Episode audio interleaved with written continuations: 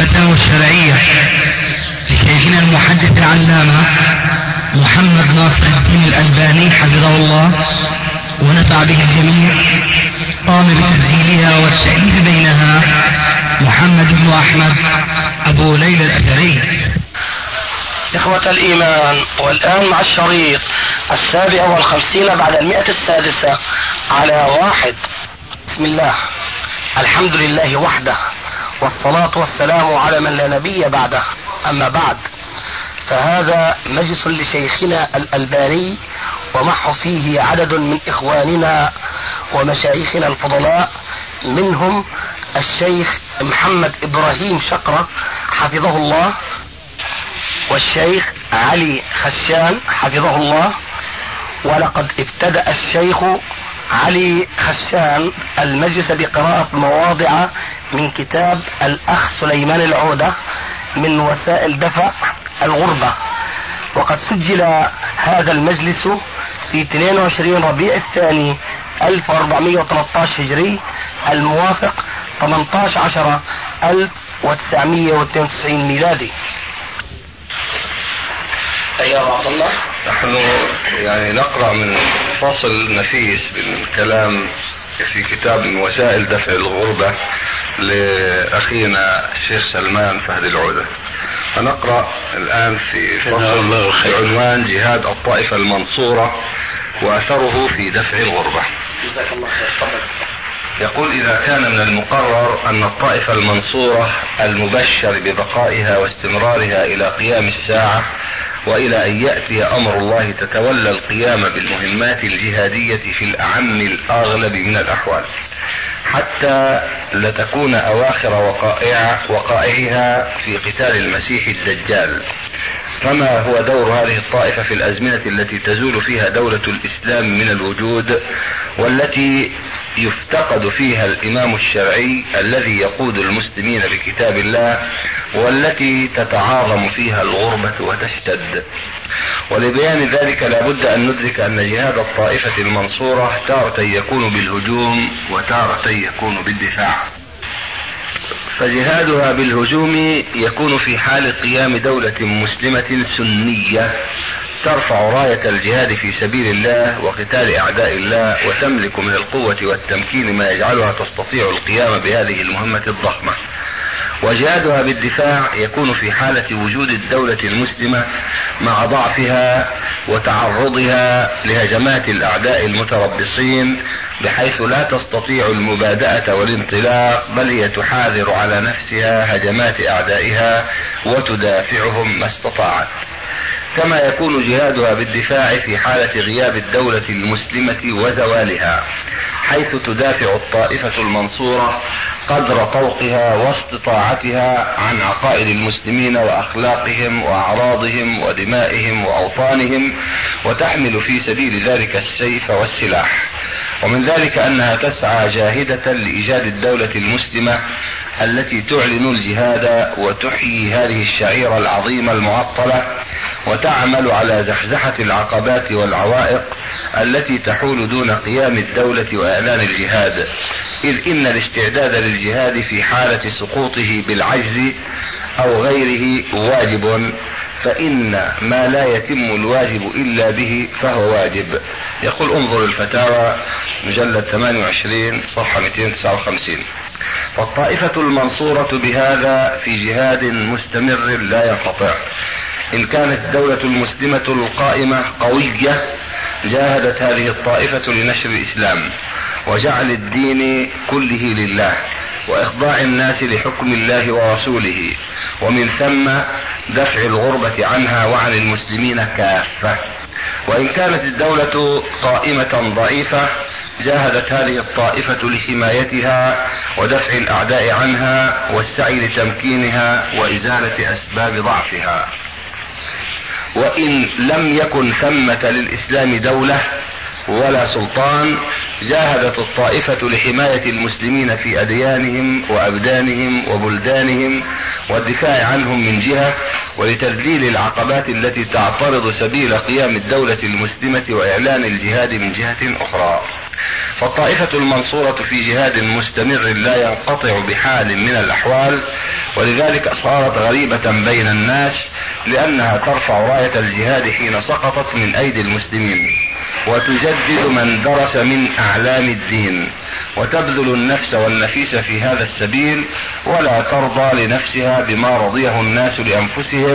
من الاشتغال بالدنيا والرضا بالزرع وترك الجهاد ومقاساة الذل وتسليط الأعداء.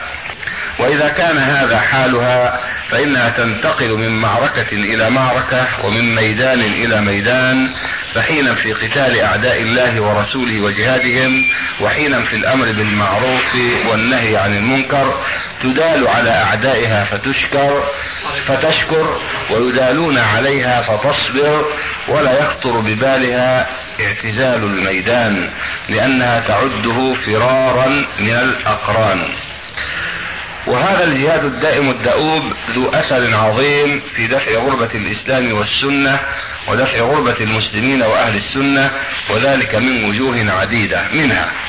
اولا أن الجهاد يهدف إلى رفع الفتنة عن المؤمنين وحمايتهم من التعذيب والاضطهاد كما في قوله تعالى وقاتلوهم حتى لا تكون فتنة ويلحق برفع الفتنة إزالة الضغوط والموانع التي تحول بين الناس وبين الإسلام.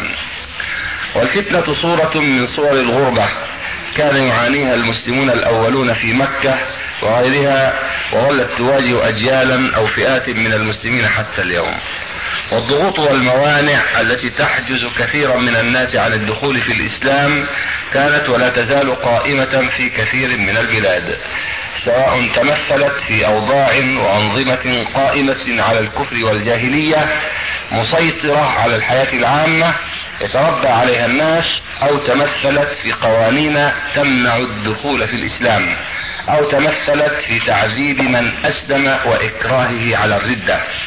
فرفع راية الجهاد في سبيل الله هو تحرك عملي مشروع لرفع هذه الغربة وإزالتها بالكلية أو تخفيفها والحد منها. ثانيا وهو يهدف أيضا إلى أن يكون الدين كله لله وفي كون الدين كله لله إذلال للكفر وأهله وصغارهم وضرب الجزية عليهم وفرض الرق على أسراهم. وهذا يكون بخضوعهم لحكم الإسلام وانقيادهم له وتخليتهم بين الشعوب وبين الإسلام. وحين يتحقق هذا الهدف بوجود الدولة المسلمة القوية المنيعة القائمة بشعيرة الجهاد في سبيل الله بادئة بمن يليها من الكفار يكون الإسلام عزيزا ظاهرا ولو لم يطبق سلطان سلطانه على أرجاء المعمورة. ولذلك زالت غربة الإسلام الأولى. كما يدل عليه حديث بدأ الإسلام غريبا بالمفهوم. مع أنها كانت حال وفاة النبي صلى الله عليه وسلم مسيطرة على رقعة من الأرض محدودة لا تتعدى أطراف الجزيرة العربية ولكنها حملت راية الجهاد. وقامت من أجل تحقيقه فظلت تنتقل من نصر إلى نصر ومن بلد إلى آخر حتى دانت لها معظم المعمورة وأظهر الله بها دينه على الدين كله. ثالثا وإذا كان من أهداف الجهاد إقامة الدولة المسلمة المنفذه لشرع الله الحامية لدينه المدافعة عن المسلمين فإنه يتفرع عن ذلك أن يكون من أهدافه حماية هذه الدولة وحفظ شوكتها لأن الدولة المحققة لهذه المقاصد العظيمة هي أمان للإسلام والمسلمين من الغربة ومن ثم فهي خليقة بأن يبذل المسلم مهجته في سبيل حفظها وحمايتها بل في سبيل تقويتها وتوسيع رقعتها. رابعا وبالجهاد الصادق يبرز المؤمنون الذين يبلون فيه البلاء الحسن ويضحون في سبيله بكل ما يملكون بحيث يعرف المسلمون لهم قدرهم فيكونون هم القيادات الحقيقية فيكونون هم القيادات الحقيقية المؤتمنة على توجيه الأمة وحراستها. وموضوع بروز القيادات الصادقة على محك الجهاد العملي موضوع خطير.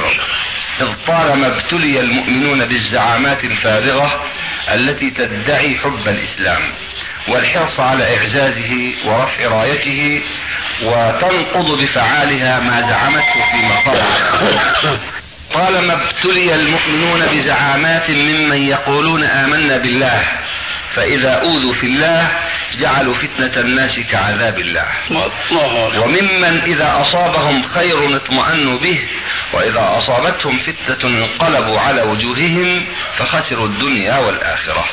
ودور هذه الزعامات أيا كانت في تحقيق الغربة أو في دفعها بارز كل البروز.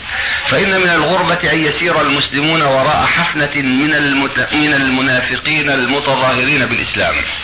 ويمنحوهم الثقة المطلقة.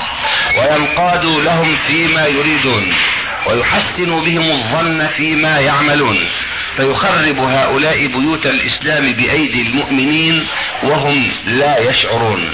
وما يدفع الغربة ويرفعها أو يخفضها أن يكون قادة الأمة وزعماؤها من رجالات الإسلام الصادقين الذين هم أكثر من غيرهم حماسا للدين وتضحية في سبيله وأكثر من غيرهم علما بالشرع وعملا به ودعوة إليه. خامسا والجهاد يبرز المنافقين ويكشف خططهم التي يكيدون بها المؤمنين والتي تتجلى في خلخلة الصف وتوهين العزائم ونشر الرعب بين الناس وبث الشكوك والشبهات والشائعات. قال تعالى ما كان الله ليذر المؤمنين على ما أنتم عليه حتى يميز الخبيث من الطيب. وقال فإذا أنزلت سورة محكمة وذكر فيها القتال رأيت الذين في قلوبهم مرض ينظرون إليك نظر المغشي عليه من الموت وقال وإذا جاءهم أمر من الأمن أو الخوف أذاعوا به وبذلك يتميز الصف المسلم وينكشف المندسون فيه الباغون في المسلمين الفتنة. إلى هنا قرأنا في المرة يعني بدأنا. بعدين سادسا والجهاد ذو شأن كبير في تقرير هذا مسلم. هذا الذي أي وصلت إلى هدفك وجزاه الله خير.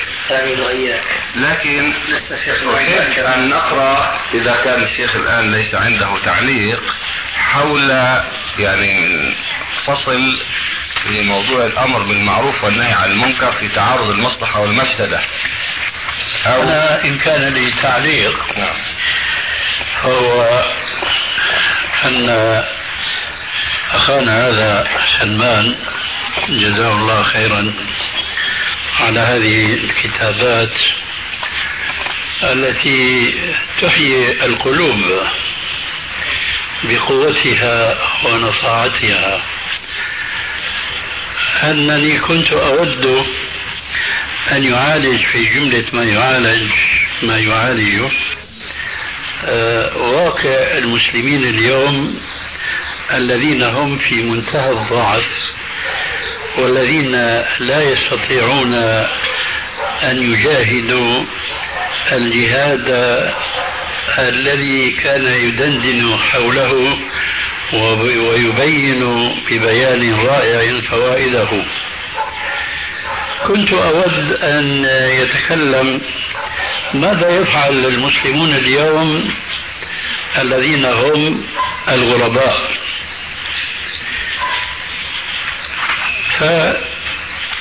فأتمنى لو أنه يتحفنا بكلمة منه حول واجب الدعاة الإسلاميين اليوم والذين يلتفون حولهم ما هو واجبهم؟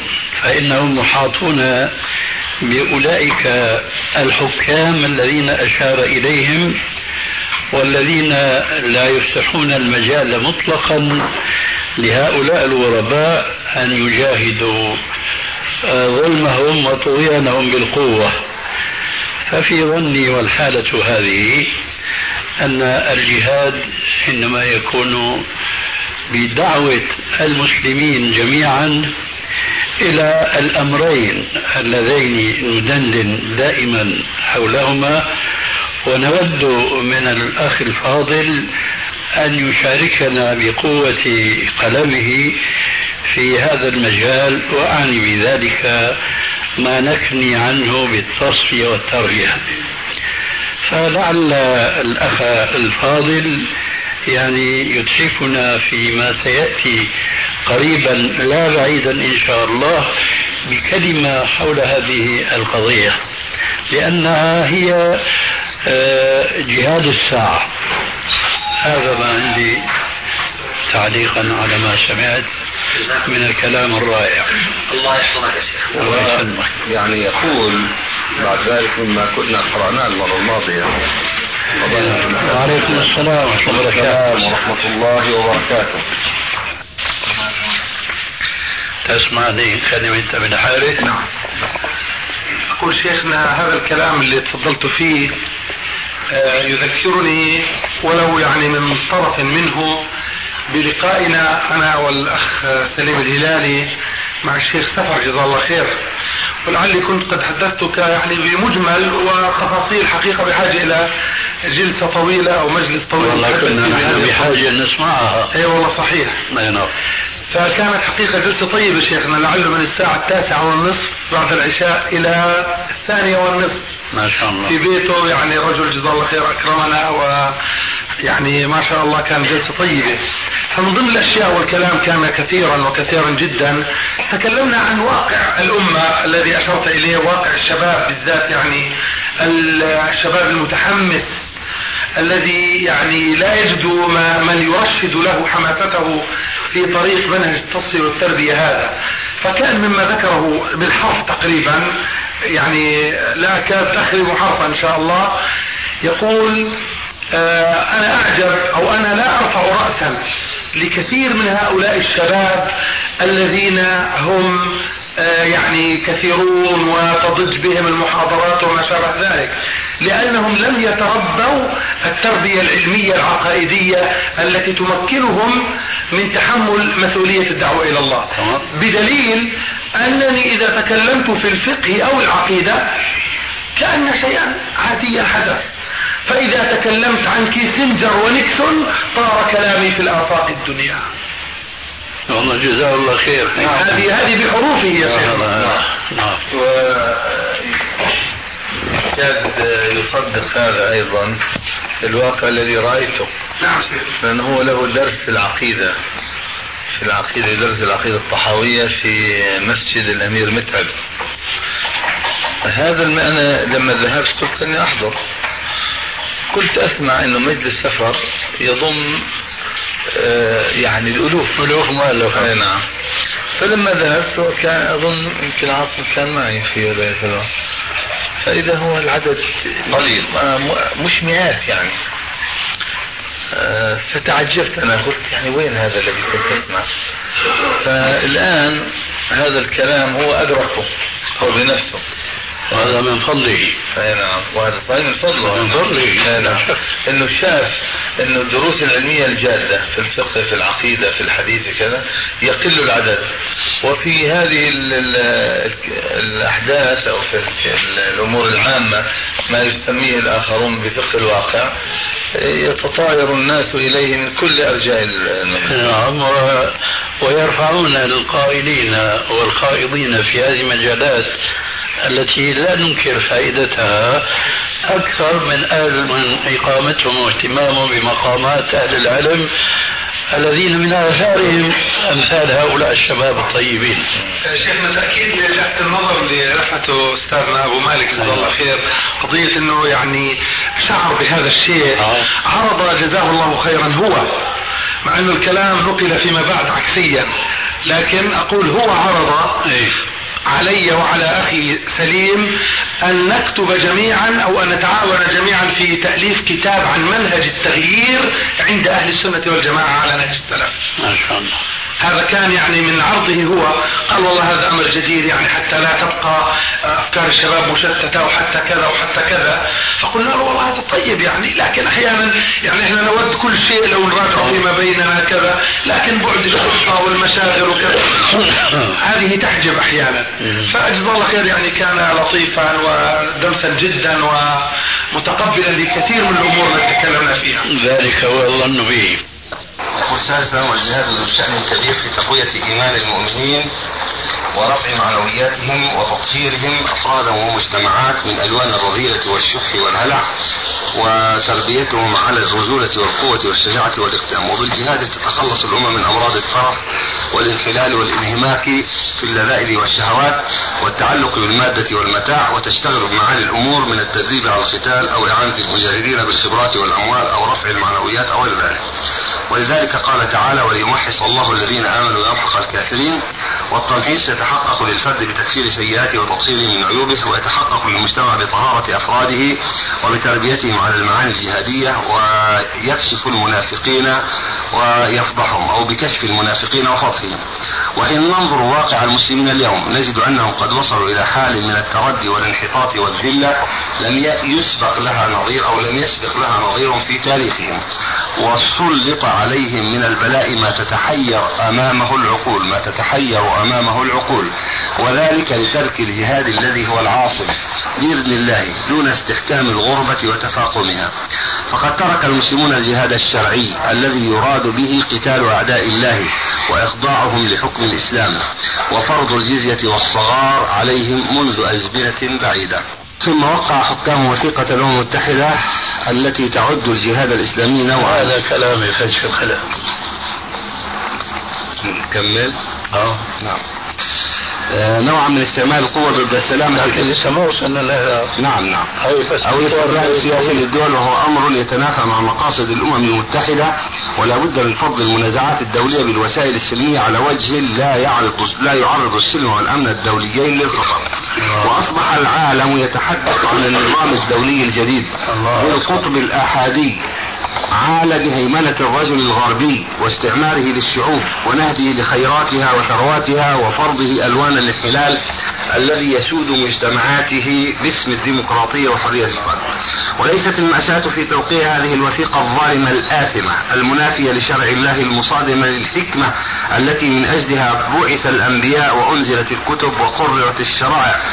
ليست المأساة في هذا التوقيع فحسب بل المأساة الكبرى في إذعان الأمم الإسلامية من بين سائر الشعوب والطوائف والأديان لهذه الشريعة الكافرة والتزامهم بها وترديدهم لها آناء الليل وأطراف النهار وتخليهم عن شريعة الله التي تعد الإيمان بالجهاد والقيام به واجبا يقاتل الممتنعون من فعله حتى يلتزموا به. يقول انظر فتاوى شيخ الإسلام ابن تيمية مجلد 28 468 حيث حكى الإجماع على أن الممتنع عن شريعة من شرائع الإسلام الظاهرة يجب قتاله حتى يكون الدين كله لله كمن يمتنع من تحريم الربا أو يقول إنا لا نجاهد الكفار مع المسلمين. يقول على حين نجد هذه الهيئة الدولية عجزت عن زحزحة إسرائيل عن إصبع واحد من من أرض الإسلام.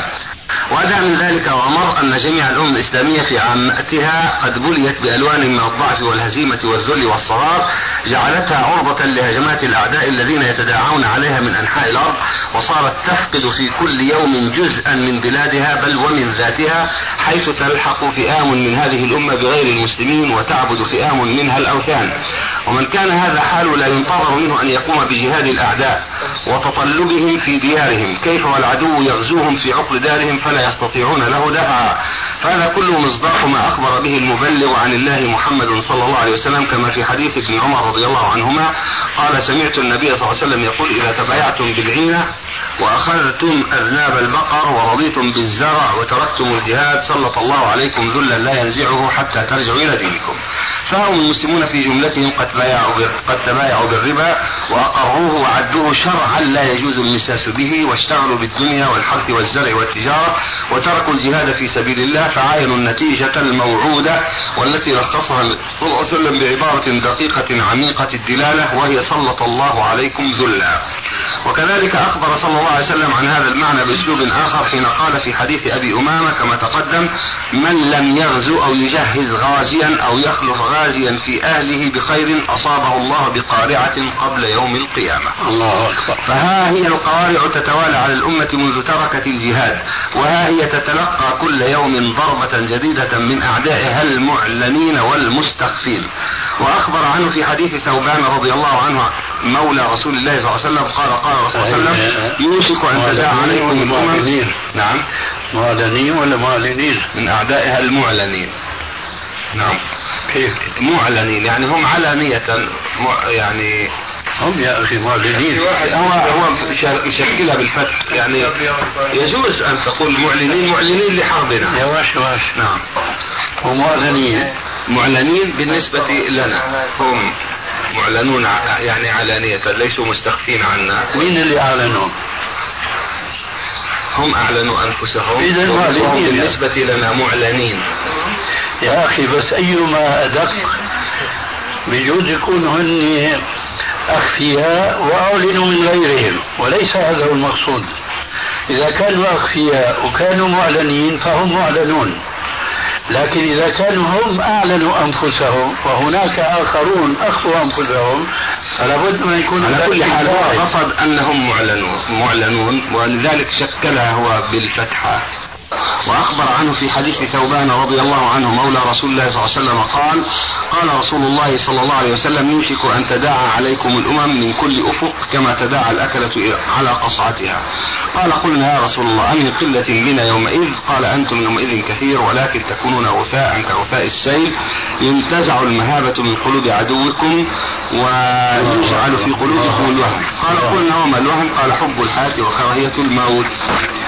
وكما نجد مصداق قول النبي صلى الله عليه وسلم في واقع الأمة في الأزمنة المتأخرة في الإخلال إلى الدنيا وترك الجهاد والرضا بالزرع والتباهي بالربا وتسليط الأعداء ونزع المهابة منها وإصابتها بالوهن الذي يحب الدنيا وكراهية الموت نجد أيضا مصداق ما أخبر به صلى الله عليه وسلم من دوام الجهاد واستمراره وبقاء طائفة من أمته يقاتلون على الدين ظاهرين.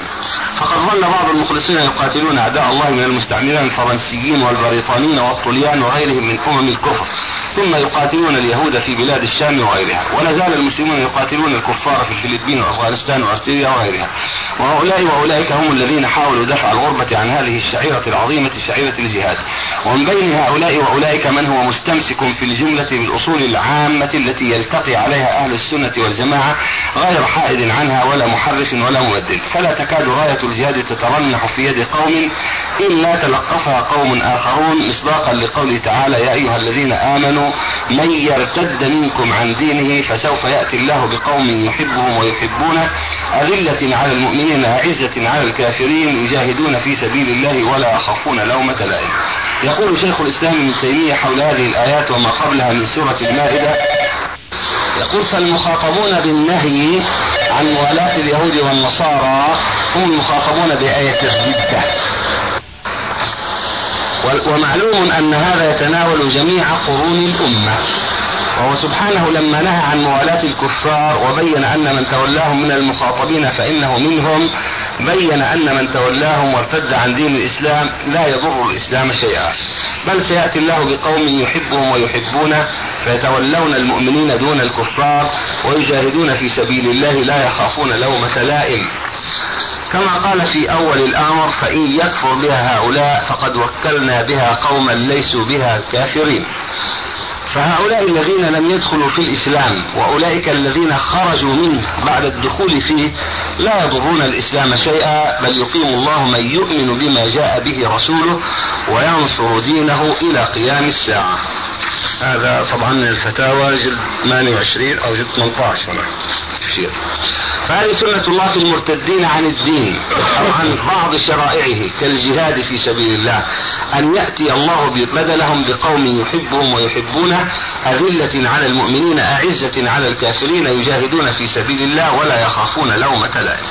وكذلك قال سبحانه في الناكلين على الإنفاق في سبيل الله وهو نوع من الجهاد ها أنتم هؤلاء تدعون لتنفقوا في سبيل الله فمنكم من يبخل ومن يبخل فإنما يبخل عن نفسه والله الغني وأنتم الفقراء وإن تتولوا يستبدل قوما غيركم ثم لا يكونوا أمثالكم يقول ابن تيمية رحمه الله بين الله سبحانه أن من تولى عنه بترك الجهاد بنفسه أبدل الله به من يقوم بذلك ومن تولى عنه بإنفاق ماله أبدل الله به من يقوم بذلك.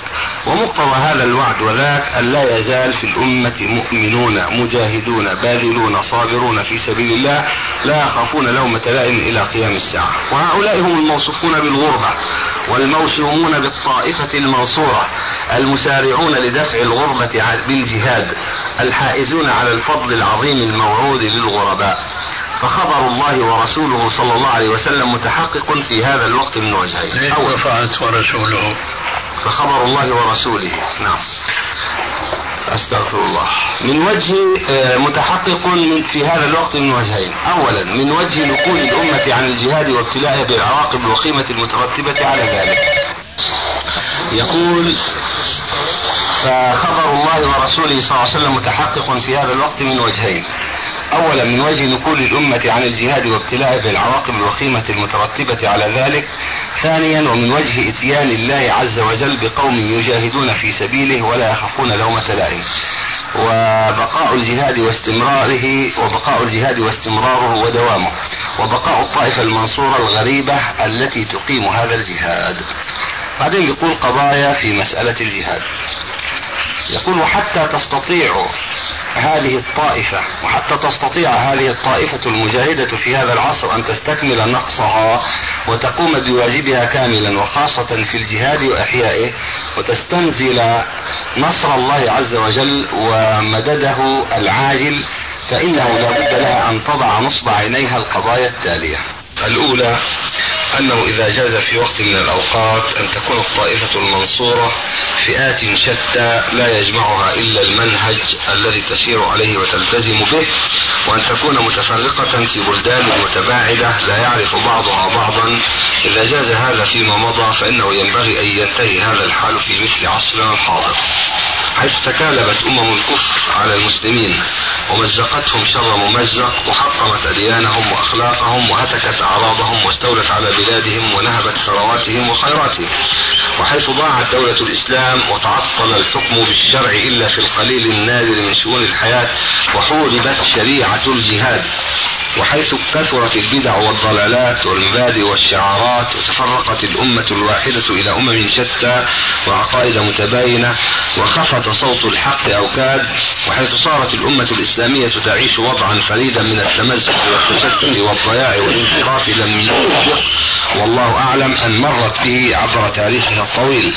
وفي مثل هذه الظروف العصيبة الحرجة يصبح من الواجب على الطائفة المنصورة أن تجهر بعقيدتها ومنهجها وتعلنها بكل وسيلة وتوضحها غاية الوضوح وترفع الراية بقوة حيث كانت.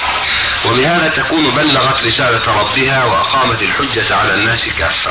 وهذه أيضا خطوة مهمة نحو تعارف أفراد الطائفة المنصورة وفئاتها إذ لا يمكن قبول دعوى كل مدع حتى يكون عمله وواقعه يشهد بأنه ملتزم بمنهج أهل السنة مباعد للمنكر. أيوة. فالتعارف الحق إنما يكون في طريق العمل والدعوة والجهاد حط والدعوة الجهاد أو الدعوة للجهاد تكون يمكن بس مقطوعة واللقاء الحق هو في نفس الميدان وفي محك الصراع والمواجهة آه يبين وفي محك الصراع والمواجهة يبين المحق من المدعي. فلا بد إذا من تعارف أفراد الطائفة المنصورة وجماعاتها وفئاتها وتآلفها وتقاربها بحيث لا تستمر مجرد مجموعات صغيرة مستضعفة مباشرة الجهود في وسط جماعات بدعية كثيرة منظمة معتزة متكاتفة. الثاني ضرورة تحقيق معنى الانتساب للطائفة المنصورة بمعرفة حدود ما أنزل الله على رسوله. وتعلم العلم الشرعي المبني على الدليل من الكتاب والسنة في مجال الاعتقاد والأحكام والسلوك والاستعداد الدائم لتجاوز الأخطاء وتصحيحها والتخلي عن كل ما ينافي حقيقة هذا الانتساب الشريف من الآراء والأقوال والأخلاق وغيرها وهذا لا يتم إلا في جو من الفرح والغبطة بالنقد الصحيح وترك أسلوب التزكية المطلقة للأقوال والأعمال والأشخاص والجماعات والسعي الدائم لتعديل المناهج والمسالك على وفق الحق الذي تقتضيه شريعة الله ويدل عليه النص من القرآن والسنة. ووضع المسائل والقضايا في موقعها الصحيح الذي تقتضيه الحكمة التي هي الشرع والعقل كما سبق. فلا تدخل القضايا الأساسية الكبيرة بسبب الانشغال ببعض الفروع ولا تضخم بعض المسائل الفرعية على حساب القضايا الجوهرية ولا تهمل الفروع أيضا. في وقفة تحتاج إلى دراسة. نعم. مر معك الشرع والعقل. نعم. ما بدها هون بدها وقفة لكن فيما أظن أنه على حسب المنهج الذي يقول فيه الشيخ الإسلام تيمية موافقة العقل يعني صحيح المنقول إلى صريح المعقول. لا, لا يخالف يعني في شيء من هذا في أصل منهجه هو هكذا. أنه لا تعارض بين فالشرع هو الحكم إليه هو الذي يحكم العقل. طيب لماذا ذكر العقل هنا؟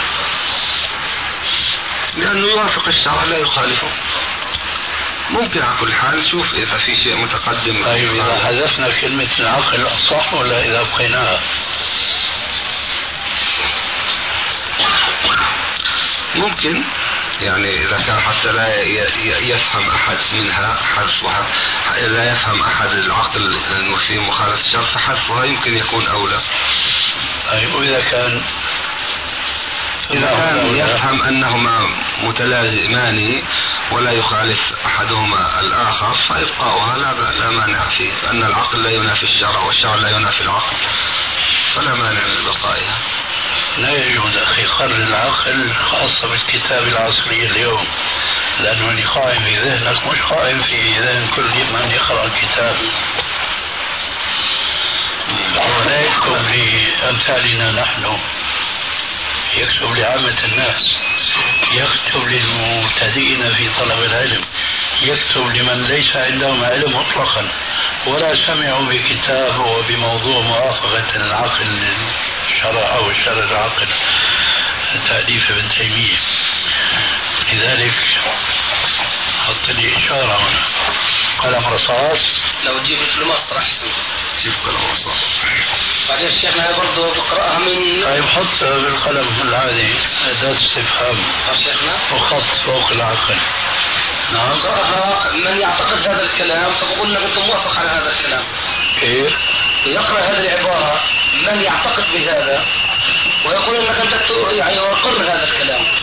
هو النقطة اللي أشار إليها الشيخ الملاحظ إنه إنه يقع في يد العامة، نحن نفهم هذا. وهو يفهمه. الذين يعني يخشى من عدم فهم العامة. لا أنا الحقيقة أخشى أكثر من هيك منه هو؟ نعم. لا. ما ما, ما أنا بهذه ما أخشى منه. أنا أخشى. أنت تخشى أنا لا أخشى. لأن يعني لك أمثلة ولي أمثلة ولا شك. طيب فإذا حذفها وجه يقول فلا تغفل القضايا الأساسية الكبيرة بسبب الانشغال ببعض الفروع ولا تضخم بعض المسائل الفرعية على حساب القضايا الجوهرية ولا تهمل الفروع أيضا بحجة أنها فروع فالأصول والفروع كلها من الدين. ولكن يجب وضع كل شيء في موضعه والعناية بكل شيء بحسبه. وقد قيل الإمام مالك ها هنا مسألة صغيرة يسيرة. فقال ليس في الدين شيء يسير. إن الله تعالى يقول إنا سنلقي عليك قولا ثقيلا. ولا بد من أن يتنادى علماء السنة وهم رؤوس الطائفة المنصورة وزعماؤها إلى تحديد معالم منهج يضبط مسيرة هذه الطائفة ويحدد الأصول والمنطلقات التي يجب أن تلتزم بها ويرتب الأوليات التي يجب أن يبدأ بها أو الأولويات التي يجب أن يبدأ بها. ويوضح واجبات هذه الطائفة في كل ظرف من الظروف بحيث يضمن هذا المنهج نظرة متكاملة للأمور ومنطلقا سليما وخطوات مناسبة متسلسلة. مع إشارة هذه تنظيم الأولويات. هذا أمر مستحيل. وهذه لغة الإخوان المسلمين. بحيث يضمن هذا المنهج نظرة متكاملة للأمور ومنطلقا سليما وخطوات مناسبة متسلسلة مع الاستعداد الدائم للمراجعة والتصحيح وسعة الصدر للأمور التي تحتمل الخلاف ويكون ميدان الاجتهاد فيها واسعا بحيث لا تكون سببا للخصومة والتنافر والفرقة الثالثة التعاون الوثيق بين فئات هذه الطائفة في جميع مجالات عملها ودعوتها وجهادها وتنسيق الجهاد بحيث يكمل بعضها بعضا ولا تتناقض أو تتعارض. والتعاون واجب شرعي لقوله تعالى وتعاون على البر والتقوى وهو ثمرة من ثمار الخطوتين السابقتين. فبالتعارف بين فئات الطائفة المنصورة في ميدان الدعوة والجهاد تبدأ أولى خطوات التعاون والتعاضد والتناصر. وبتوحيد المنهج الذي تسير عليه وتصحيحه على مقتضى الدليل الشرعي تجتمع القلوب وتزول أسباب الخلاف التي ينفذ منها الشيطان وجنوده من الإنس والجن لزرع الفرقة والشتات بين المؤمنين. ويكلل هذا وهذا بالتآزر والتعاون والتناصر لتجتمع قدرات هذه الطائفة وتتوحد في مواجهة الغربة المتمثلة في التحديات الكبيرة التي يذكر بها العصر ولتتناوب فئاتها في القيام بفروض الكفاية التي اطلعت بها وشرفها الله بتحمل القيام بها من بين المسلمين فتقوم كل فئة بما تعجز عنه الأخرى. إذ قد تملك إحدى الفئات المال وتملك أخرى الرجال وتملك ثالثة السبق في العلم والفقه وتملك رابعة السبق في التخطيط وهكذا. فقد يتهيأ لفئة من ملائمة الظروف للقيام بفرض من فروض الكفاية ما لم يتهيأ لغيرها. التعاون والتناصر يجعل الطائفة المنصورة أقوى في إمكانياتها وقدراتها وأقدر على الاستفادة من الفرص المتنوعة التي تختلف بين مكان وآخر وزمان وآخر وأكثر دقة في توزيع المهمات والواجبات. ففي مكان تتوفر الإمكانيات العلمية وفي آخر الإمكانيات الإعلامية وفي ثالث الإمكانيات الجهادية وفي رابع الإمكانات التربو... الإمكانيات التربوية وهكذا. والطائفة التي أخذت على عاتقها القيام بالجهاد ومتطلباته وأداء فروض الكفاية عن المسلمين كافة حتى تخلوا حين تخلوا عنها لابد أن ترتقي بنفسها لتكون جديرة بالعبء الذي اطلعت به والمهمة التي وضعت نفسها لها. وإذا تصدت الطائفة المنصورة لهذه الواجبات اكتشفت نفسها وعرف بعضها بعضا وبان المجاهدون الحقيقيون من من المتسمين بالجهاد الإسلامي. وهم يقاتلون على راية قومية أو عصبية جاهلية أو فكرة علمانية أو يقاتلون من أجل الحصول على المكانة والجاه وحجز المواقع البارزة في ذلك اشعل النور؟ اشعل النور؟ وما أكثر هذا الصنف الذي يتسلق على أكتاف الآخرين. وبه تستطيع الطائفة أن تبدأ طريقها الحقيقي في إعادة الحكم الإسلامي في الأرض التي فقد منها. ومن ثم الانتقال بالجهاد من الدفاع إلى الهجوم. ولينصرن الله من ينصره. إن الله لقوي عزيز. الذين إن مكناهم في الأرض أقاموا الصلاة وآتوا الزكاة وأمروا بالمعروف ونهوا عن المنكر ولله عاقبة الأمور. بعد يقول إن مما يؤسف له أشد الأسف أنه في الوقت الذي يمتلك فيه عدونا أفتك الأسلحة وأمضاها سواء الأسلحة التدميرية أو الأسلحة الإعلامية ويتسلط فيها على المسلمين بالتصفيات الجسدية حينا وبالتدمير الأخلاقي والإيماني أحيانا كثيرة عبر عشرات الوسائل بل عبر ملايين الإذاعات ومحطات التلفزة والبث والصحف والمطبوعات والكتب ومراكز الدراسات والنشر على حين لا تملك الدعوة الإسلامية من ذلك شيئا البتة. وعليكم السلام ورحمة الله وبركاته اللهم الا النزل اليسير الذي لا يكاد يتمكن من القلب القليل من المسلمين فضلا عن غيرهم. ولا يملك من وسائل التأثير والجاذبية شيئا يذكر. وعلى رغم هذا وذاك لا يزال المسلمون أعني من يهتم للإسلام منهم غارقين. وعلى رغم هذا وذاك لا يزال المسلمون أعني من يهتم للإسلام منهم غارقين في خلافات محتدمة حول مسائل ليست من أصول الدين وقواعده العظام وليست من مواطن الإجماع الذي لا يجوز خرقه بل وليست من مسائل الحياة العملية المؤثرة في حاضر أو مستقبل. فيا ترى متى يفيق المسلمون من رحلتهم الطويلة؟ ومتى يبدأون عملا جادا لدينهم ودعوتهم؟ ومتى يعرفون عدوهم من صديقهم؟ ومتى يوجهون هذه السهام المصوبة إلى صدورهم أنفسهم متى يوجهونها إلى ممكن عدوهم عندك شوي عند الخلافات هذه نعم أول كلام وين؟ عم يقول هنا وعلى رغم هذا وذاك لا يزال المسلمون أعني من يهتم للإسلام منهم غارقين في خلافات محتدمة حول مسائل ليست من أصول الدين وقواعده العظام وليست من مواطن الإجماع الذي لا يجوز خلقه بل وليست من مسائل الحياة العملية المؤثرة في حاضر أو مستقبل شو علاج هذا؟ حط أداة استفهام بالهامش. من أولى هنا. نعم شو علاجها هي؟ هذا هذه هو الالتزام كما بين قبل الالتزام بالكتاب والسنة. والدليل. آه نعم. هذا نعم. خلي الأستاذ أبو مالك يشاركنا في هذه النقطة.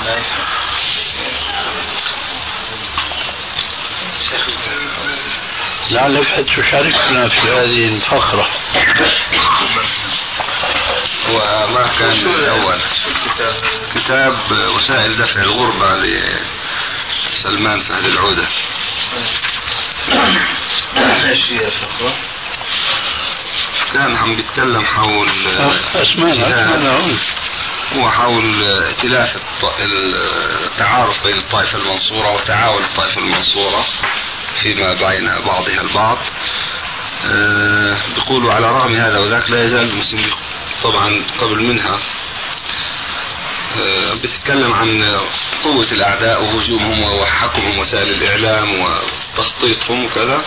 قال على الرغم من هذا وذاك كان نعم. خيرا له. نقول على حين لا تملك الدعوة الإسلامية من ذلك شيئا البتة. اللهم إلا الناس اليسير الذي لا يكاد يتمكن من مخاطبة أقل القليل من المسلمين فضلا عن غيرهم ولا يملك من وسائل التأثير والجاذبية شيئا يذكر. وعلى رغم هذا وذاك لا يزال المسلمون أعني من يهتم للإسلام منهم غارقين من يهتم للإسلام منهم يعني جماعات الإسلامية بقصد غارقين في خلافات محتدمة حول مسائل ليست من أصول الدين وقواعده العظام وليست من مواطن الإجماع الذي لا يجوز خرقه بل وليست من مسائل الحياة العملية المؤثرة في حاضر أو مستقبل. فيا ترى متى يفيق المسلمون من رقدتهم الطويلة؟ هذه النقطة شو؟ العجيب هذا. يعني هو غفل عن هذا الخلاف الطويل العريض في أصول الدين وقواعده؟ كيف هذا؟ لا هو يقول إنه لا يزالون يبحثون ويختلفون فيما ليس من أصول الدين. هو أنا هذا الذي يقول. يعني الخلاف اللي بين المسلمين الآن هو الخلاف يعني مثل ما يقولون في القشور هو الخلاف في لب اللباب. لا وبارك الله فيك. هو لا شك أن الواقع الواقع أنه يشمل الخلافين. هنا الخلاف في الفروع والخلاف في الأصول نعم. على حسب التقسيم المعروف. فهو يريد توجيه المجتمع الإسلامي الذي لا يزال يختلف في مسائل ليست من الأصول.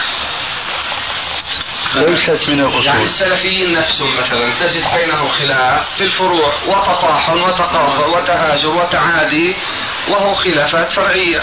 اسمح لي أقول لك إحنا آه، إحنا لا نتحدث الآن عن الخلاف بين الفئة الواحدة التي تجتمع على أصول واحدة في العقيدة وفي في الدين. أنا أتكلم عن الخلاف بين المسلمين بعامة لأنه هو هو ما بيتكلم عن جماعة خاصة من المسلمين، هو يتكلم عن المسلمين بعامة. فالخلاف اللي بين المسلمين مثل ما ذكر شيخنا صحيح ويتناول هذا كلامه. أو ال- ال- الواقع انه الخلاف موجود في الأصول موجود في الفروع. هذا ما لكن الخلاف في الفروع هو منشأ الخلاف في الأصول. منشأ الخلاف في الفروع هو الخلاف في الأصول. فكيف بده يعني يعني ي- يوضي عن الخلاف الطويل العريض اللي عمره قرون طويلة في الأصول؟ ثم يلتفت فقط إلى.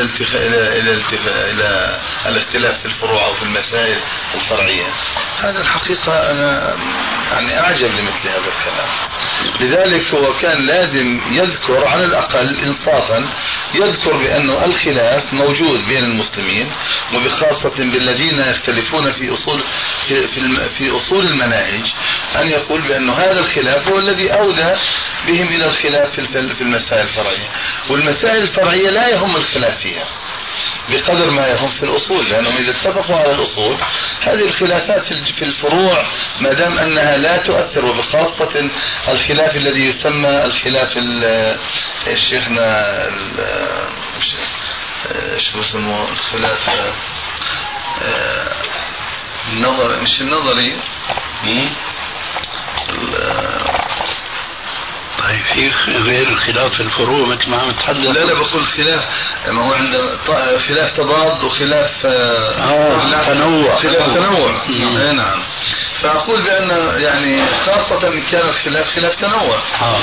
فإحنا اللي بيهمنا يعني حتى من الخلاف ما بيهمنا الخلاف الخلاف اللي موجود خلاف التنوع وإنما بيهمنا في الفروع خلاف التضاد.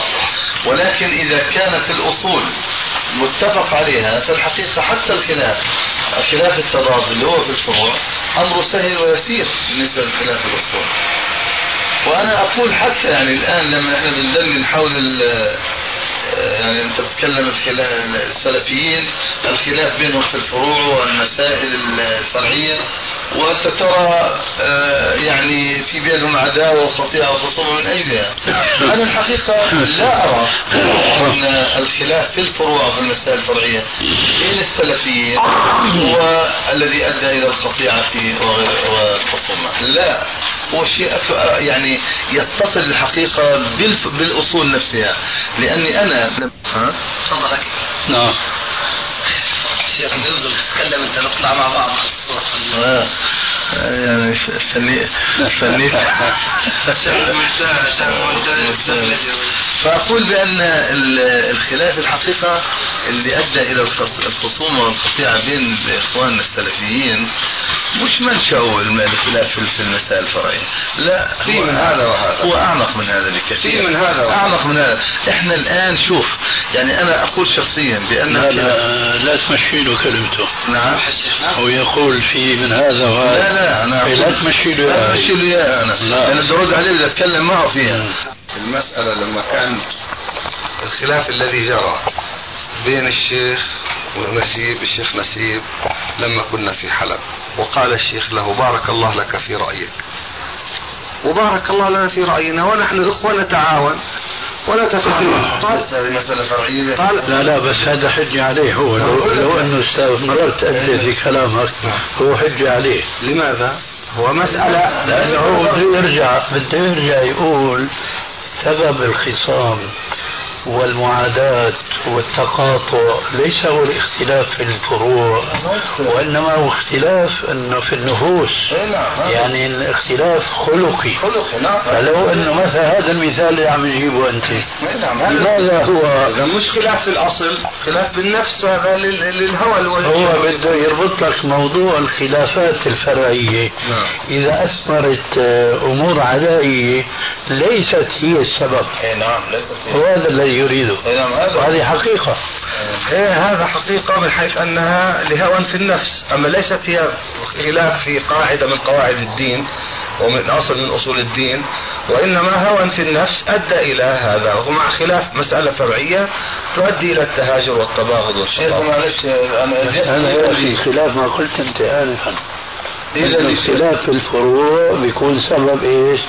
للعداء مو لأنه خلاف الفروع. مو لأنه خلاف. لا بل أنا أقول أكثر من ذلك.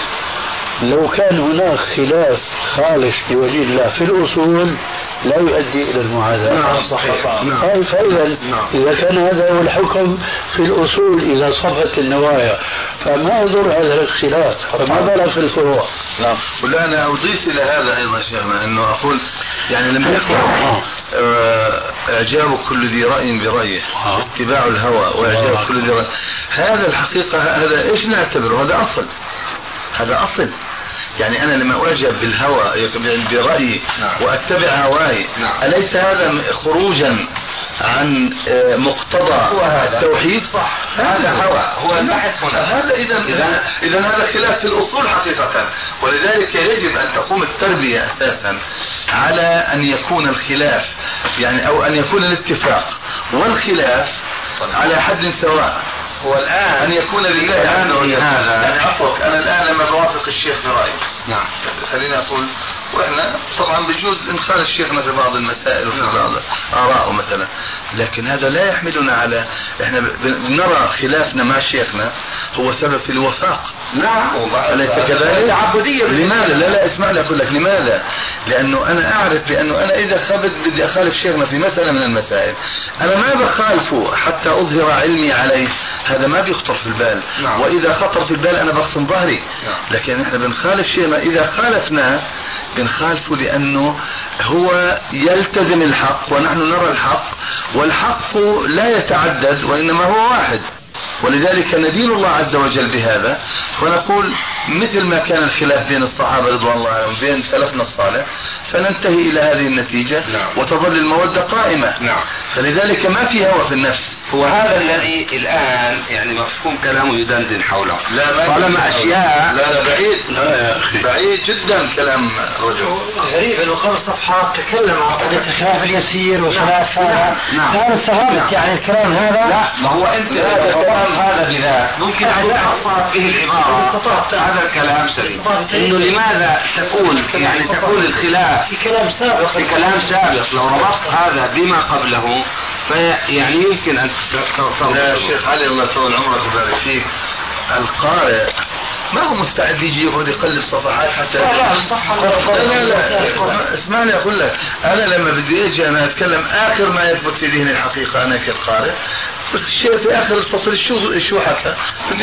الأول على أساس إنه ضرورة تحقيق معنى الإسلام الطائفه والصواب معرفه حدود ما أنزل الله على رسوله وتعلم العلم الشرعي المبني على الدليل من الكتاب والسنة في مجال الاعتقاد والأحكام والسلوك والاستعداد الدائم لتجاوز الأخطاء وتصحيحها والتخلي عن كل ما ينافي حقيقة هذا الانتساب الشريف من الآراء والأقوال والأخلاق وغيرها وهذا لا يتم إلا في جو من الفرح والغبطة بالنقد الصحيح وترك أسلوب التزكية المطلقة للأقوال والأعمال والأشخاص والجماعات والسعي الدائم لتعديل المناهج والمسالك على وفق الحق الذي تقتضيه شريعة الله ويدل عليه النص من القرآن والسنة ووضع المسائل والقضايا في موقعها الصحيح الذي تقتضيه الحكمة التي هي الشرع والعقل كما سبق.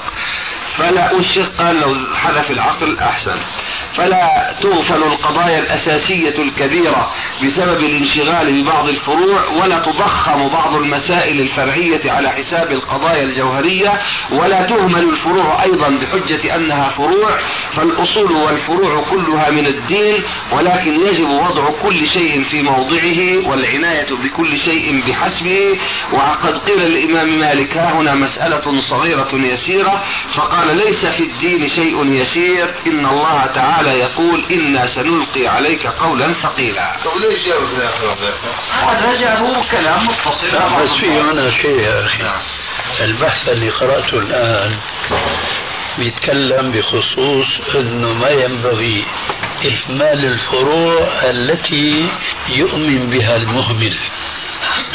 يؤمن بها المهمل نعم ما ينبغي أن يهملها. نعم. هذا هو البحث اللي بدور حوله.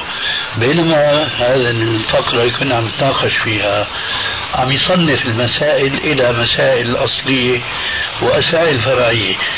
الاشتغال بتمحيص القول في المسائل الفرعية الذي قد يوجد الخلاف هو لا يرى هذا ولذلك فالمسألة منفكة هذه عن تلك. ما في علاقة ولا لماذا. أنت تظن أنه يقول لك أن لا يشتغل في المسائل الفرعية؟ أنا أظن هذا. لا. هذا كلام لا, لا ليس هذا كلامه.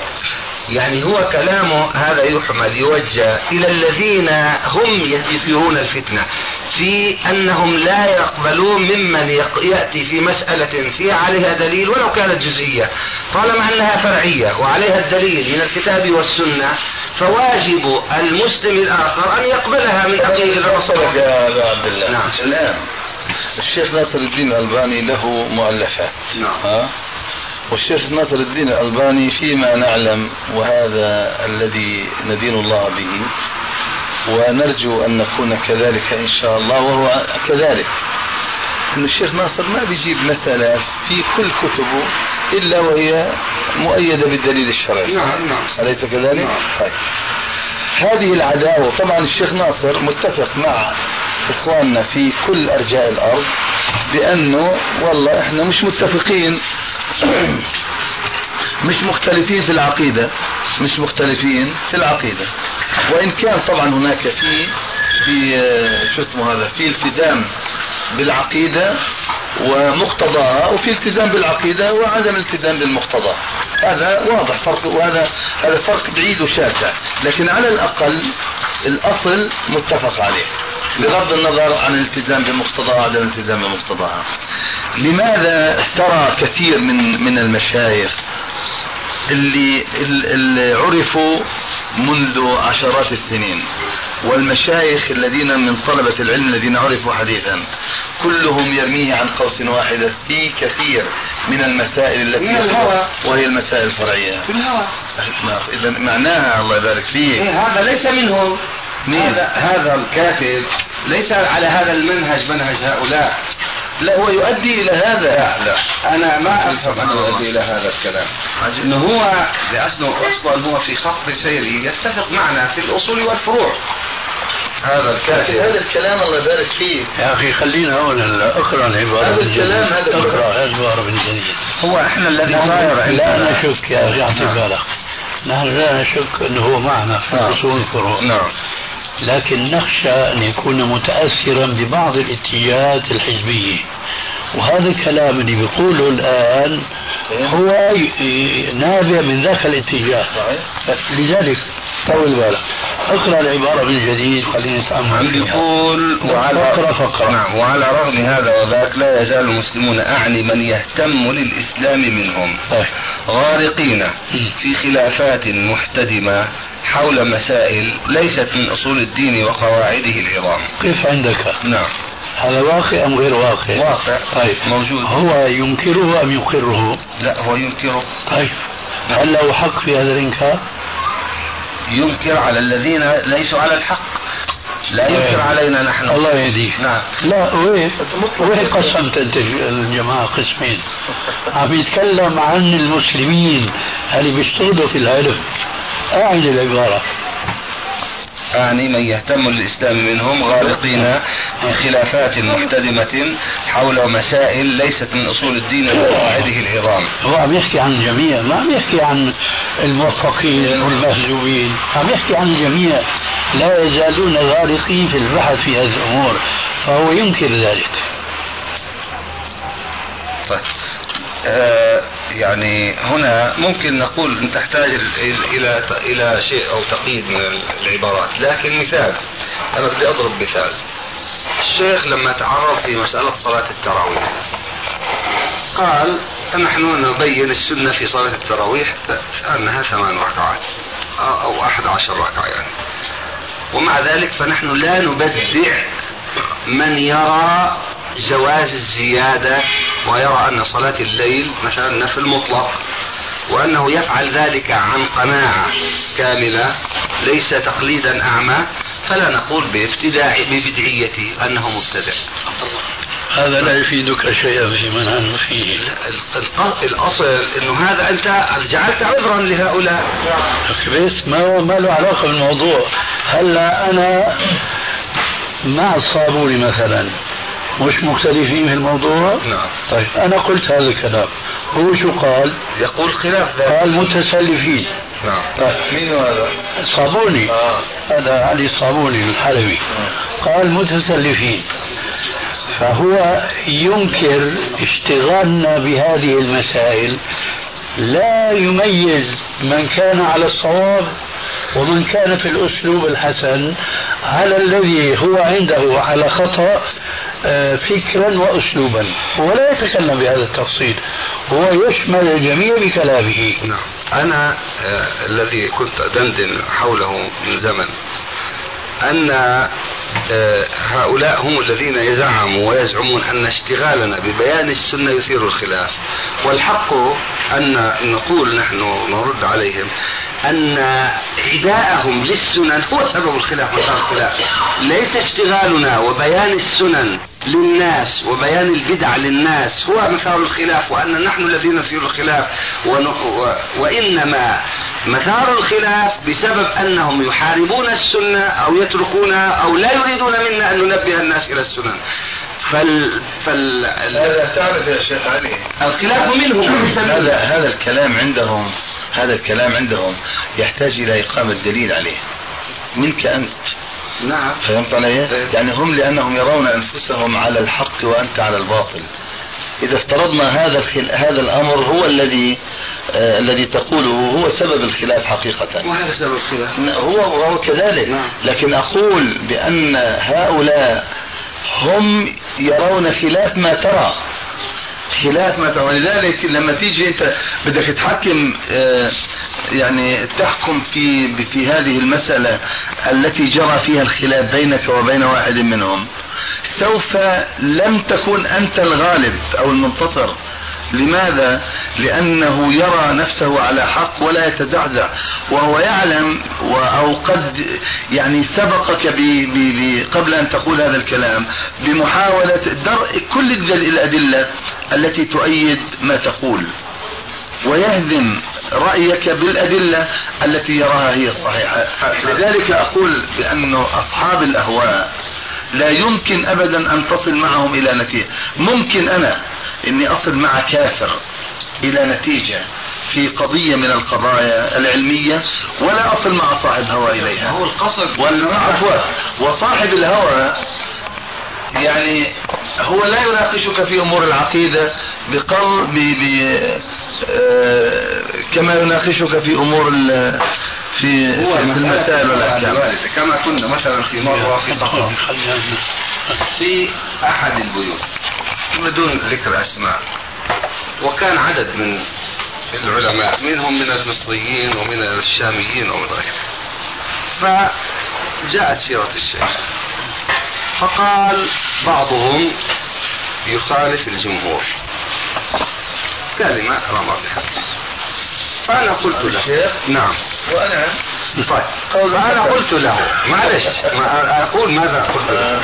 يعني كلمة هي فشة خلق. إنه والله يخالف الجمهور. ماذا يقصد بهذه الكلمة؟ أنا قلت له. وأيكم لا يخالف الجمهور؟ أنت يا شيخ تخالف الجمهور في مسائل وفلان وفلان كل. بل الأئمة الأربعة ليس واحد منهم إلا وخالف الجمهور. أبو حنيفة خالف الجمهور مالك خالف الجمهور أحمد خالف الجمهور الشافعي خالف الجمهور. كل وان عندها من نعم ليس هناك إمام إلا وخالف الجمهور فليست نبذ يعني أن تقول خالف الجمهور ليست جريمة أن يخالف الجمهور وليست نبذا أنا لو كنت مكانه نعم. لو كنت مكانه بقول لهم والله لقد قلتم قولا حسنا. هيك بقول لهم أحسنتم إذ قلتم. ما هو فهم بعد ذلك. إنه هذه ليست طعنا.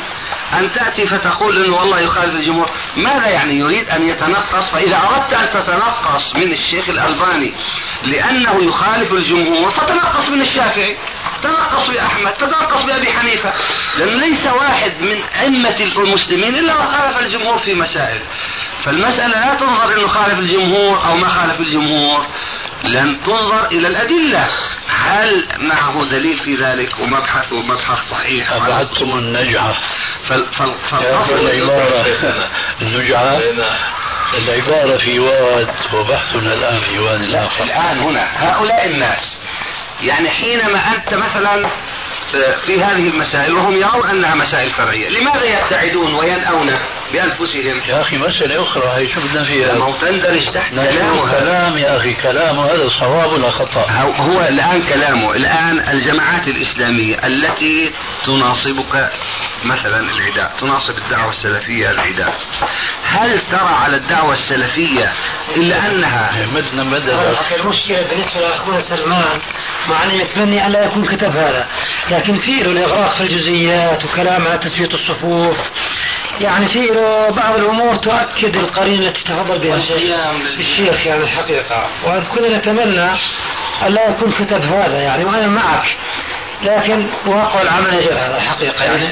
أنا ما أشوف. في كتاب الإغراق في الجزئيات قرأته شيخنا أنا ما قرأت بس سمعت من بعض الأشخاص يمكن قرئ علينا بعض الشيء. نعم وكت... وعن تسوية الصفوف تكلم كلاما يعني. أظن ذكر القيام للقادم القشور اللباب القشور أيضا. له لا. لا بقول يعني أنا منهم كثير يقولون هكذا. قيام المكارم الأخلاق لما ذكر آه. من قال هو؟ ولف جاب المسألة ولفها ودار. قال الشيخ ابن باز يرى أنه جائز انتهى من الموضوع. ولا دندن حول ما كان شخص أحب إليه من رسول الله صلى الله عليه وسلم وكانوا لا يقومون له لما يعلمون من كلامه على كل حال هو يعني آه، مثلا رأى أنها مسألة فرعية لا نختلف من أجلها. وكون أنه هذا يقال. أقول لك أنه مسألة ما هي فرعية يا شيخ علي هي مسألة في الأصول هذه.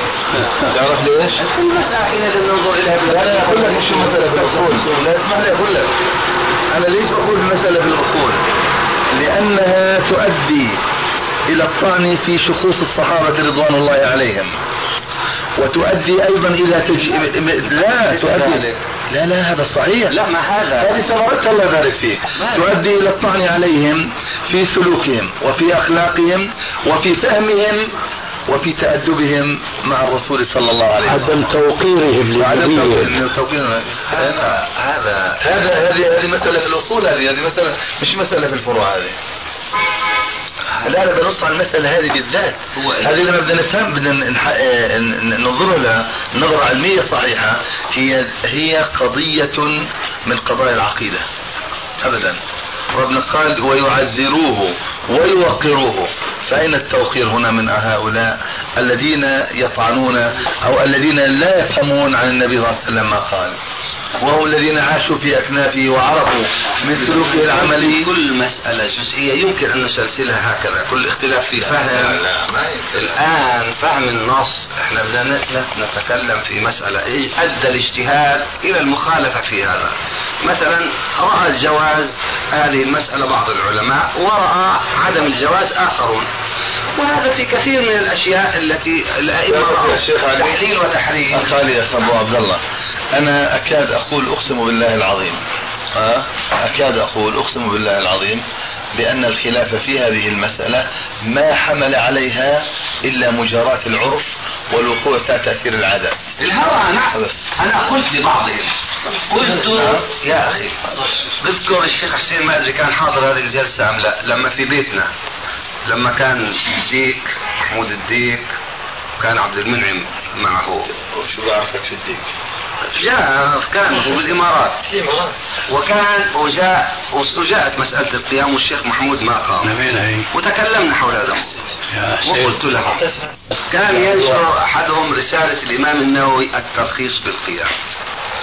قلت لهم يا أخي أنتم حتى هذه رسالة الإمام النووي حجة عليكم ليست لكم. لأن الإمام النووي رأى الرخصة الترخيص. أنتم تقولون عدم القيام سوء أدب. الإمام النووي قال أن القيام جائز. ما قال أن الذي لا يقوم سيء الأدب وقليل الأدب؟ رأى أن ترك القي... أن القيام جائز وعدم القيام جائز. ما فرضنا هكذا؟ فاستوى الطرفان. لو لو نقول هكذا. طيب أنتم تقولون أن عدم القيام سوء أدب. تنبذون من لم يقم بسوء الأدب. فالرسالة حجة عليكم ليست حجة لكم. فالم... أنا ولذلك معك قلنا نفس الخلاف هذه قضية العقيدة. مع أنا معك لكن البحث نحن نحن المشكلة اللي صارت في عندنا نحن. أنا أرى مثل هذه توزيع. انه نحن نرد السهام إليهم. ان أن يكون الذين يثيرون الخلافات. هم. نحن لما نبين سنة صحيحة ونن وننهى عن بدعة ونبين ذلك الأمة. هذا من واجب النصح ومن واجب الأمر بالمعروف والنهي عن المنكر. فلا يجوز أن يشار إلينا أن نحن الذين نثير الخلاف واشتغالنا واستغراقنا بمسائل جزئية في الخلاف. وإنما الذي يثير الخلاف إذا كان يحتاج إلى تعديل وإنما الذي يثير الخلاف من وقف في هذه المسائل إذا لم يوافقنا معنا على اجتهادنا فلا ينبذنا. هو هو هو الذي يثير طيب الخلاف. يا شيخ علي الله يهدينا وإياك وحماسك أنت عم ترد على المؤلف. بينما أنت عم تقول ما في شيء. كانت تحتاج إلى هذه العبارة إلى شيء فيجب أن تقيد بهذا. يا أخي لا تشكك. إن كان قول إذا كان على الأقل كيف إن كان؟ كل هالكلام هذا رد عليه طيب إذا كان. كما تريد. أنا أفهم يعني هذا في ضوء فهمي للموضوع. أنا ممكن تكون العبارة هذه يعني فيها تقصير فيبين يناقش له أن وممكن أنه يكون فيها تقصير. لا يعني رجعنا للتشكيك. لا نبين له لسلمان في ملاحظة أن من بين سنة للناس وأنكر بدعة للناس وإن كانت جزئية فليس هو الذي يثير الخلاف وغارق بالخلافات وإنما الذي يغرق بالخلافات من يقاطعه ويحمل عليه لأنه بين هذا للناس هذا يقال له لكن ليس هنا. نحن بدنا نعرف شو نقول له هنا. يعني هنا نقول له إنكارك على هالعلماء اللي بيبحثوا في المسائل الفرعية هذا خطأ. لأن البحث ينبغي أن يستمر في كل ما يتعلق بالإسلام سواء كان كلا أو جزءا أصولا أو فروعا إلى آخره. مع حسن النية. هو ما ينكر الاشتغال بالمسائل الجزئية كما بين سابقا. ينكر الخلاف. يا أخي هون شو عم يقول؟ الله عم يقول لا يزالون في خلافات محتدمة غارقين في خلافات محتدمة. ما قال هو ينكر الاختلاف. فالاختلاف ممن يخالف ليس ممن يبين. فالذي يبين الحق ما يقال أنه أثار الاختلاف غفر الله لي ولك. اللهم آمين. يعني الآن الله يبارك ولنا معكم. يعني الآن لما تقول الكلام هذا يا شيخ علي أنت كأنك يعني كأنك ما قرأت العبارة هذه. يا شيخ. لا اسمح لي أقول لك. نعم. كوي الحسن. لا يا حبيبي. لا حقيقة. لأني أنا لما بقرأ هذه العبارة نعم. يعني يتبادر لي احد أمرين. نعم. إما إنه الشيخ سلمان نسي ما كتب. أه؟ نعم. نسي فكتب. وهذا أحسن الظن عندي. نعم. أه؟ وإما أنه كتب ما كتب فأحسن ثم جاء بعبارة أخرى فلم يحسن. أحسن. هذا هو نعم. متوافق طيب. ما دام الأمر كذلك. أحسن. أقول لك. إحنا الآن ما بنناقش سلمان في حسن الظن. إحنا بنناقشه في الثانية. أحسن. إذا بارك الله فيك. سلمان يكتب له الآن. يعني ما في داعي للإطالة في هذه المسألة وإنما يقال له لقد أخطأت أنت فيها لأنك أنت لا تطعن على الذين يبينون السنة للناس. إنما تطعن على كل من يشتغل بالبيان والمخالفة. لأنه هذا مخالف اللي بيبين السنة مش مخالف؟ أنا بسألك. لا. أنا هو اللي بقول بدي التحديد. لا يا أنا أبو عبد الله. يعني أنا لما بعد أنا أنا متبني مسألة تبنيا صحيحا. نعم. وفق الدليل. نعم. وأنت متبني خلافه نعم. ليس وفق الدليل. نعم. أنا مخالفك ولا مش مخالفك؟ سيدي أنت لا تخالف أنا أخالفك. أنت لا تخالفني. لا يا أخي. لكن من حيث الواقع يا شيخ علي. يا أستاذي الذي يثير الخلاف أنا حينما أعارضك في مسألة أنت تبين فيها الدليل. أنا أعارضك أنا أثير الخلاف. وأعاديك. يا أبو عبد الله الله يبارك فيك. إحنا هذه هذا تمثيل تمثيل نظري. لكن أنا بقول لك الآن أنت تبين مسألة وجه الحق فيها معك. طيب نعم طيب. وأنا ليس وجه الحق فيها ما أنا بجوز اخالفك باجتهاد لكن واحد ثالث بخالف بالهوى. نعم. أليس كذلك؟ نعم. طيب. إحنا استوينا جميعا في قضية واحدة وهي أننا مختلفون. أليس كذلك؟ مش مختلفون؟ طيب. ليس كذلك في رأيي. لا هو الآن أقر معي لأنه مختلف. يعني في اختلاف وفي عدم اختلاف؟ أنا وأنت ليس بيننا اختلاف من حيث النتيجة لأنك ليس بهوى حكمت وأنا ليس بهوى وليس بيني وبينك عداوة. كما ذكرت مع الشيخ في الأول. أنا شفت واحد. يا. شيخ يا أخي. وأنا يا. اسمح لي شوي. وأنت بالدليل. يا شيخ أنا وأنت مثل ما حكي الآن نخالف شيخنا في مسائل. لكن مع خلافنا لشيخنا يبقى نحن نعترف له بالفضل وأنه شيخنا وأنه قدوتنا وأسوتنا ولو خالفناه معنى الافراد اللي نتكلم من مين هو الشيخ معلش معلش. مقصود هنا اختلفنا ولا وهذا الاختلاف لم ي... لم يجعل بيننا اختلافا. اختلفنا في الاجتهاد صحيح لكن ليس بيننا اختلاف. مع اختلافنا في في الحكم. لكن الاختلاف الذي مش هذا يقتضي المقصود يا شيخ. العبارة هذه مش هي الاختلاف. يا ابو أبو عبد الله أبو عبد الله أنا بقول لك إحنا الآن أنت بالدليل وأنا باجتهاد من غير دليل أو بدليل عام وهذا لا سمح الله بهوى. نحن مختلفون واقعا ولا لا؟ نعم. وهذا فالان أنا مختلف مع الشيخ ناصر فرضا بدي أقول مختلف مع الشيخ ناصر. لكن اختلافي مع الشيخ ناصر أنا لتقديري وحبي وإجلالي لعلمه ومعرفتي لقدره وكذا إلى آخره بقول هو أعلم مني. أليس كذلك؟ طيب. هل تعلم يا أستاذ أن العالم إذا دخل في غمار هذا الخلاف عند المجتهد بالدليل العام أو بالرأي المجرد أو بالقياس المجرد. هو يستوي مع صاحب الهوى؟ سيان. وينضحان من بئر واحدة. أو يأخذان سهاما من جعبة واحدة. هذا هذا هو. هذا اللي- لذلك لذلك الله إحنا ما بنتكلم عن اللي بيختلفوا في مسألة وعلى رأي الشاعر شو بيقولوا ذا؟ خلافنا في الرأي. لا يفسد في, الود قضية. ه- هذا ما بنتكلم عنه هذا. إحنا بنتكلم عن اللي عناهم سلمان بعبارته هذه.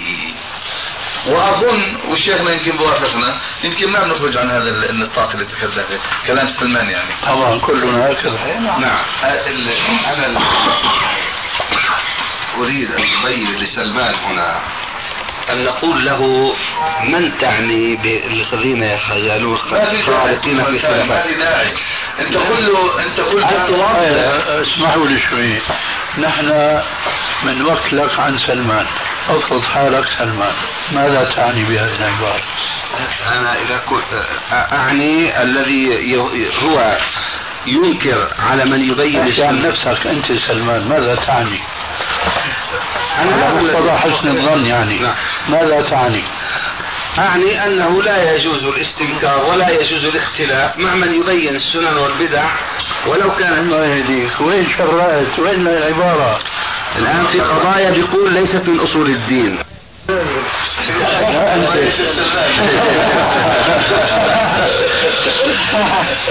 شوف يا أستاذ علي أنا أرجوك أنك تسألنا أنت أنا بعرف تاخذك الحرارة.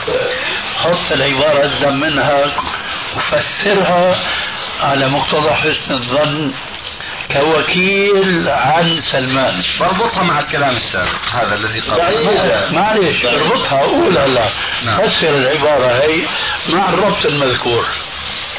ماذا يعني؟ لا يمكن. مستحيل هذا لكن خلينا إحنا نشوف منه شو يطلع مست- مجت- محتدبة حول مسائل ليست من أصول الدين وقواعد النظام وليست مواطن الإجماع الذي لا يجوز خلقه بل وليست من مسائل الحياة العملية المؤثرة في حاضر أو مستقبل.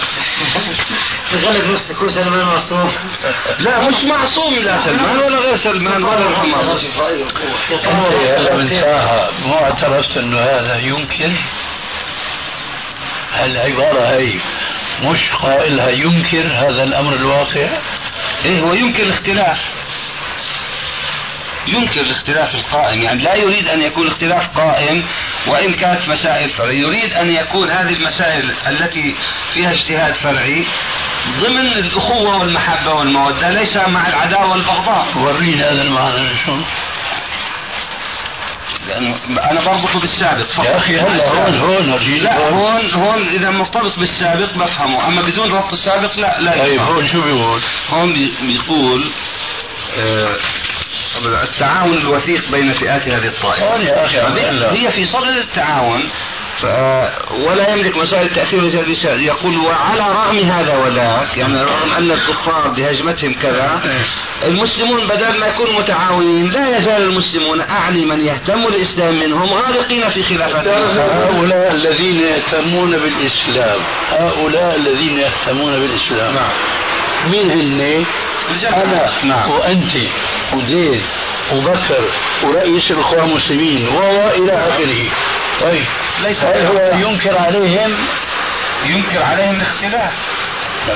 لا ينكر عليهم الاهتمام لا ينكر عليهم الاختلاف شوف العبارة يقول لا يزال المسلمون أعني من يهتم للإسلام منهم أيه. غارقين في خلافات محتدمة أيه. حول مسائل أوه. ليست من أصول الدين وقواعده العظام أوه. وليست مواطن الإجماع نعم. فهو ينكر الاختلاف لا ينكر الاشتغال بالجزئيات هو الحقيقة الآن جزا الله خير شيخنا لفت نظرنا إلى مسألة فعلا اولا الشيخ اسمح لي أقول هو لو ظل واقف عند المسلمين فقط لهذا آه. الأمر. لا لهذا الأمر. افاضل الناس نعم. ولكن هو الحقيقة هو مؤدى كلامه. الذي ينكر فيه الاختلاف ممن يهتمون فكأنه أيضا ينعي على المهتمين بالإسلام. ينعي الاختلاف. ما ينعي الاهتمام ببيان السنن أو ببيان الواجبات. أنا الذي لا لا دعك والواجبات الفروع. إيه الفروع. آه بيان الفروع. إيه؟ نعم. مش واجبات؟ يعني أنا أقول هنا يجب هنا يكون من واجبات شيخنا طبعا هو هيك. نعم. الآن أنا حينما أقبل كلام سلمان أقبله بقيود. هذا الكلام إذا كان بده يجي عليه ظلال أخرى. أن من بين فروع الإسلام حسب اجتهاده وبين ذلك بالأدلة فدون يعني نبذ غيره بشيء فهذا ليس مخالفا. أما الذي يخالف ويثير الخلاف والشقاق الله يسلمك آمين. حملت كلامه أكثر مما يطيق. والله كلامه لا يعني شيئا مما تقول. أنا أقول نفهمه هكذا إذا أردنا أن ما بصير تفهمه هكذا نحن نريد أن نبين إذا كنت أنت خليني أقول لك. إذا كنت أنت بتحب سلمان. وإحنا والله بنحب سلمان.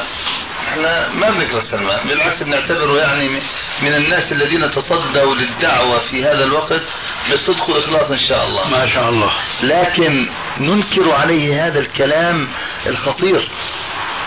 الذي يجوز لأنه وقع منه بزلة ويجوز مثل ما قلت لك أنه أراده قصدا لكن الآن هذه العبارة هذا التأويل اللي تقوله أنت هذا لا يمت إلى كلام سلمان بصلة. هذا بعيد يا أستاذ. هذا بيحملك عليه حبك سلمان. لا لا أنا أعني. أنا أريد أن أوجه كلام سلمان. لا ما بتوجه بهذه الطريقة أنا أريد أن تقول لسلمان نعم. احذف هذه العبارة. من كتابك.